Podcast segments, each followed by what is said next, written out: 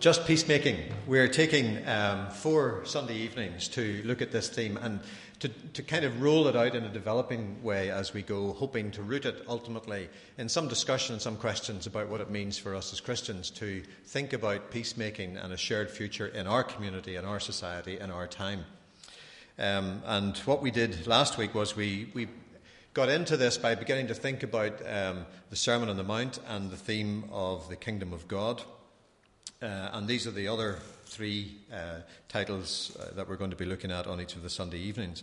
And just a, as a very quick recap, as I said, we were thinking about um, the theme of the kingdom of God and discovered that, for example, in the Apostle Paul's preaching, it was a very key theme. Um, Luke summarizes Paul's ministry uh, in Rome at the end of his uh, book of Acts uh, as Paul preaching the kingdom of God. At the beginning of the book of Acts, you discover that over the 40 days between the resurrection and the ascension, Acts, Luke tells us in Acts chapter 1 that Jesus met with the disciples many times, teaching them about the kingdom of God. And of course, it's something that when we go into the Gospels at the very beginning, we find this is the message that Jesus is preaching. And whether it's Matthew, Luke, or Mark, um, it's very clear. It also appears in John, not to the same extent, but not least in Jesus' encounter with Nicodemus uh, that Jesus is preaching the kingdom of God. And we were trying to say, well, what is, how can we conceive of this? Was this an expectation about the Romans being kicked out and a, a new government established within Israel at that particular time? And the way to think about the kingdom of God um, is to think in terms of God's rule. Um, someone was chatting with me during the week on this and saying they prefer the word reign. Uh, so whether you like God's rule or God's reign uh, as king, that's the kind of way to think about what Jesus is talking about when he talks about the kingdom of God. Um, and it seems that um, when we get to the stage of the uh, the Gospels, what we're given in the Gospels, particularly Matthew, Mark, uh, and Luke, is an account of not just Jesus teaching uh, and preaching, but Jesus' life embodying, demonstrating the values of this kingdom and the way in which it works. So Jesus is the, the teacher, the model, the ambassador and the forerunner of what it means, what it looks like to live uh, under God's rule, in God's reign. And his coming changes everything. His life, death, and resurrection declare that God is king and that God rules. And we could say that the uh, whole ministry of Jesus, the life of Jesus, is God at work making his rule known through Jesus' life and ministry uh, and through the people called to follow as disciples of Jesus and through his victorious death and resurrection. And we talked a little bit about, too, how sometimes it's, it's very easy for us to skip this and very easy for us to jump very quickly from Jesus' birth to Jesus' death and, and forget about the whole section that there is there in the middle, what um, Tom Wright calls the missing middle. And we thought a bit about that last week as well. So we thought about the Sermon on the Mount, um, describing it as Jesus explaining to his disciples the way things work under God's rule. And he calls people together and his disciples together, and he says that the blessed are.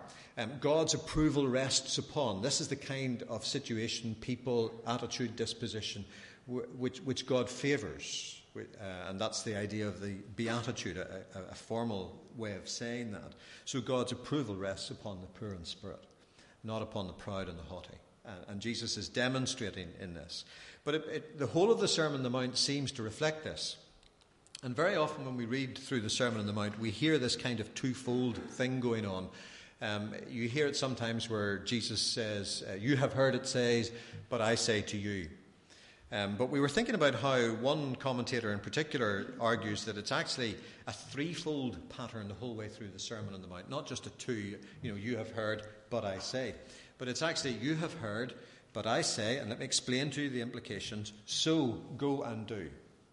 And there are, are kind of three sections to this. So here's an, an illustration of it, where Jesus says, um, uh, You have heard that it was said of those of old, You shall not murder. Whoever murders be liable to judgment. But I say to you, and Jesus then explains where this leads, uh, where this takes us, and then he's very clear. So, here's what you do about it. Here's what you do that is different. And the commentator who was working on this kind of stuff puts it this way. Um, he said the first part of that statement is like Jesus saying, This is the traditional way of doing things now. This is the traditional pious way of thinking.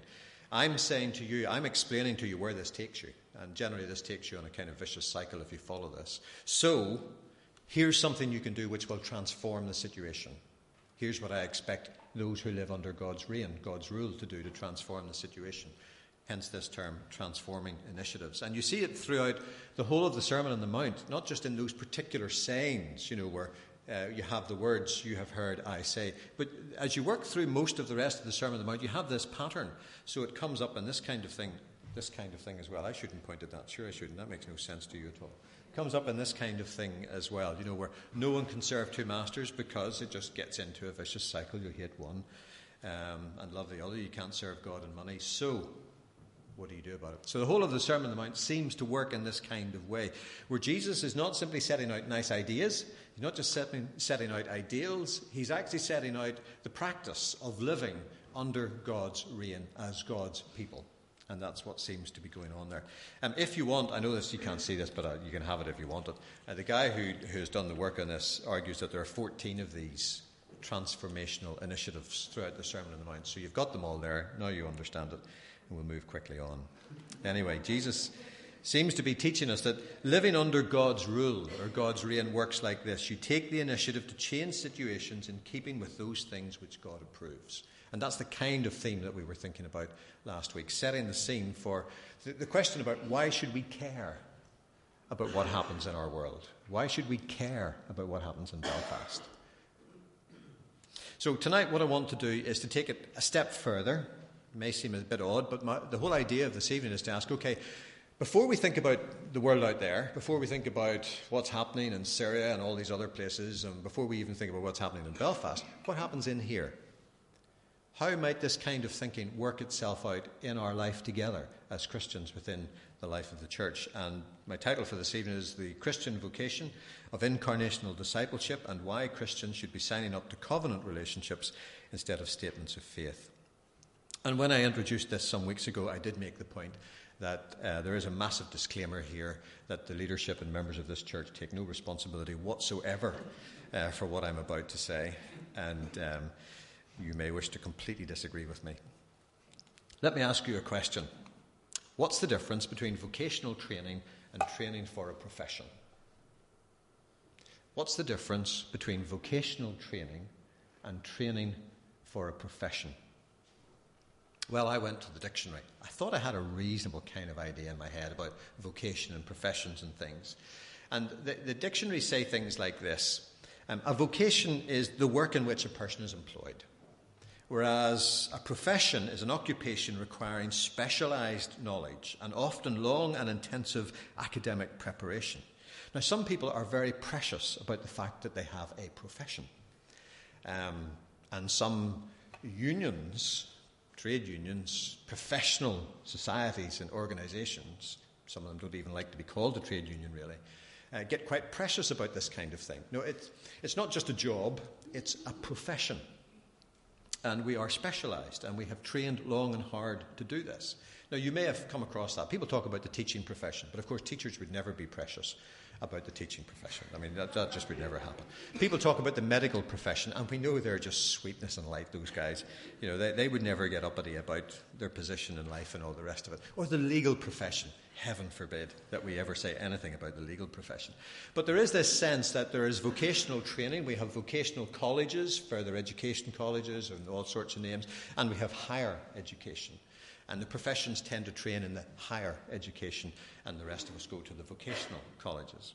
Well, the other thing that's really interesting about this vocation profession thing is that when you go to the dictionaries, this whole thing about work, about jobs, is very much secondary. The first definition, I think, in every dictionary that I went to has religious overtones because these words find their home and their use much more traditionally in the religious context than in the secular context. And so they summarize it like this the idea of a summons or strong inclination to a particular state or course of action, especially a divine calling to the religious life. And you have this sense of vocation and people having a religious vocation or entering the priesthood or an order.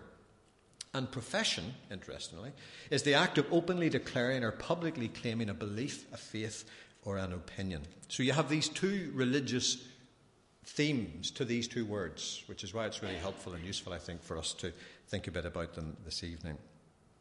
But there is a difference. Just as people want to try and make a difference between professions and vocations or jobs. There's a difference in these two words, and the difference lies, of course, in the, the call to action within vocation. Whereas profession may be more about professing what you believe, articulating what you believe, declaring what you believe. And what I'd want to say is that I think that generally, as evangelicals, uh, we are much stronger on the profession end than the vocation end. It matters to us more that people profess faith in Jesus Christ than that they live faith in Jesus Christ. We count it more important. We make judgments on the basis of people's profession of faith and their doctrine and all the rest of it than we do on necessarily on the way in which they live or the way in which we live together. Now, that's the statement I'm throwing out. We will be having a discussion about this for anybody that's interested in the hall afterwards, so if you think I'm really going off track here, come in and put me right. That would just be wonderful. And what I want to do this evening is simply to suggest that we need to redress the balance here and that we need to bring into our own life together as communities uh, uh the, the balance between vocation and the call to live and to live out together the Christian uh, walk and the following of Jesus, and not always be obsessed about the profession. Of course, what I'm saying is hostage to fortune. It could be interpreted in all kinds of ways, but that's fine. I did come across this slide, which I thought was great. Vocational skin, skills are in high demand today. And uh, I, was, I was looking at this as a college, I think, in the States, which has all of these, and I was so intrigued. And I, I, one thing I had never come across before was uh, cosmetology. Now, I've come across cosmeto- cosmology before, and I was sort of thinking, well, Ken, if you ever get kicked out of Queen's or something, you can't do that. You could always do cosmetology. Get yourself a pair of cur- hair curlers, hair tongs, and some nail varnish, and create a new life. No, don't, don't bother, Ken. No, just stick with looking at the stars. No, that, that's, that, that's fine. But we, when we think about vocation, we think about skills. We think about learning skills which can be applied, not just ideas, um, not just knowledge about law or knowledge uh, about other aspects of educational theory. Skills are critical to vocation. And it seems to me that that's one of the things we need to be thinking about. What are the skills that we need, and how do we demonstrate a skill in the vocation of following Jesus as disciples? And this incarnational thing, I think, is interesting as well. Why use this term, incarnational discipleship? Well, I have a reason for it, and, and it's simply this um, that ever since Jesus was here amongst us on earth, there's been debate amongst people uh, about who Jesus really was, what Jesus really was, if I can put it that way. Some people have said that, you know, he was all God. You can't do the miracles he did. You can't know the future the way he knew it. You can't rise from the dead the way he did if you're just if you're really human, if you're human, you know. He, he appeared to be human. He was really all God. Other people took the other end and said, well, actually, he was all man. and the bits that, the supernatural bits were bits that God did. And there's been these two factions, which in the early church were warring the peace out. And they still emerge from time to time today. Uh, in, in debates and discussion. But incarnation is actually saying that Jesus is fully both. And the doctrine of the incarnation is explaining this and discussing this. It's not that he was 50% God and 50% man and it happened to work to create 100%